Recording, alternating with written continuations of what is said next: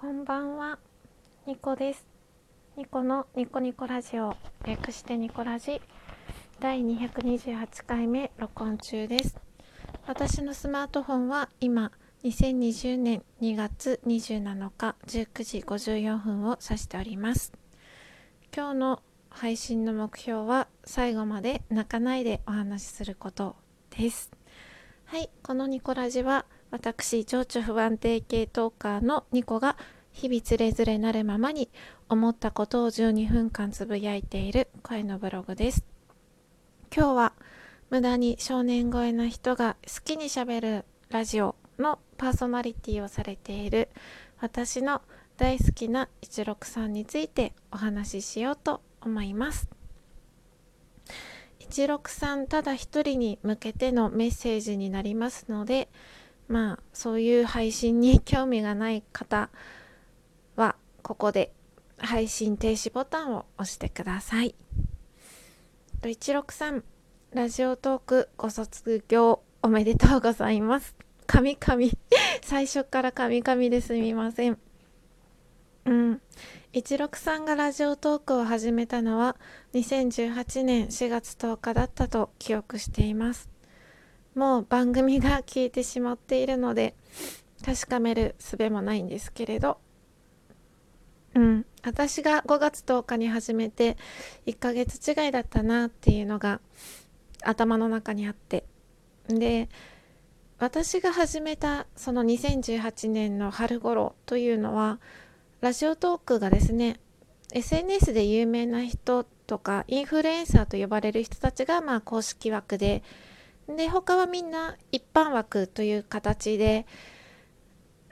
うん、2体制みたいな風になっててでおすすめ番組みたいな感じでですねちょっと目立つところにおすすめの番組のアイコンがぐるぐる回る回るというかですね表示されるような形になっていました。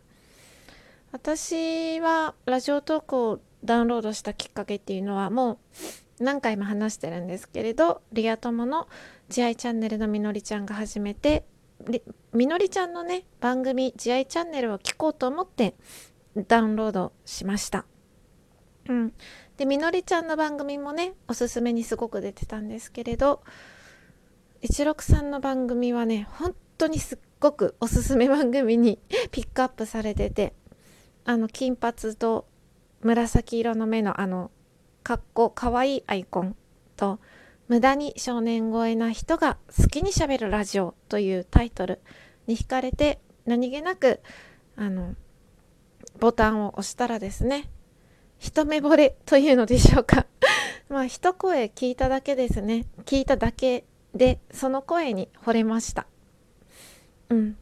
最初の入り方は声だったんですけれども話す内容も考え方もどんどんどんどん好きになりました163は日常系の話をよく録音されて配信されてたんですけれども私は163のファンだったのでもうねストーカーのような心理でどんな些細な情報でもね163に関することなら知りたかったのでどの回もですね私にとって宝物のような12分間でした。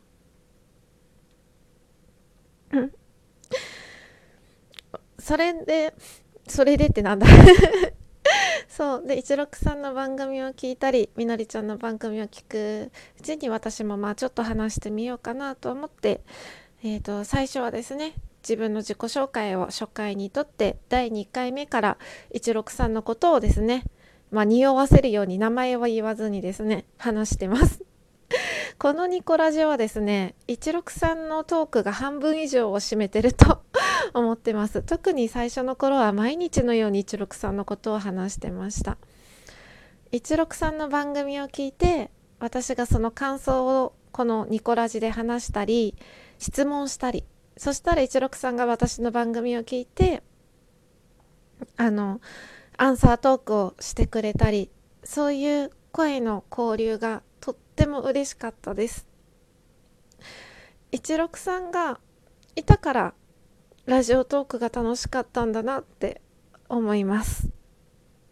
163はですね本当に人気のトーカーさんだったので男女男女問わずですね初期の頃からファンがたくさんいらっしゃったんですけれどもまあ私も幅広く番組を聞いてて一六さんが好きだっていう声をたくさん聞きました。そしてまあ一六さんのファンつながりというかですね。本当にファンをファンとしてのつながりで仲良くなった方たちもたくさんいます。一六さんの存在自体にですね私はもう感謝って感じだったんですけれどもそれ以上に一六さんを通してたくさんの人と仲良くなれたことこれは一六さんがいなかったらありえなかったことなので本当に感謝しています。ありがとう。私が配信をですね始めて間もない頃著作権に触れたことがありました。まだ当初はですね私質問箱を設置していたので、まあ、著作権違反じゃないですかっていうお声をいただいて、まあ、その回を削除してあと謝罪のねトークも取って配信したんですけれどもそのトークを一六さんが聞いてあのダイレクトメッセージをいただきました。私もたくさん失敗してたくさん失敗して勉強しましたよという温かい言葉をいただきました。それもいい思い出です。最初の目標がもうすでに破れそうなんですけれど私は一六さんの話をする時いつも泣いてたような気がします。うん、結構泣いてたなって思います。そして一六さんが私はまた2個を泣かせてしまったのかというふうにねツイートしてたのもよく覚えています。一六さんを通して仲良くなれた人たちでのスカイプオフ会やスカイプコラボもすごく楽しかったです。夜中に2人でテニプリの話をした。あの回は私にとって本当に幸せな時間でした。それからスカイプコラボだけじゃなくてリアルコラボも2回もしてくれましたね。私が一方的にじゃあ行くって言って押しかけたのにもかかわらず。温かく迎えていただいて本当にありがとうございました。夢のような時間でした。一六さんが休止をすると休止ラジオトークを休むという時もですね実は私には前もって教えていただいてたんです。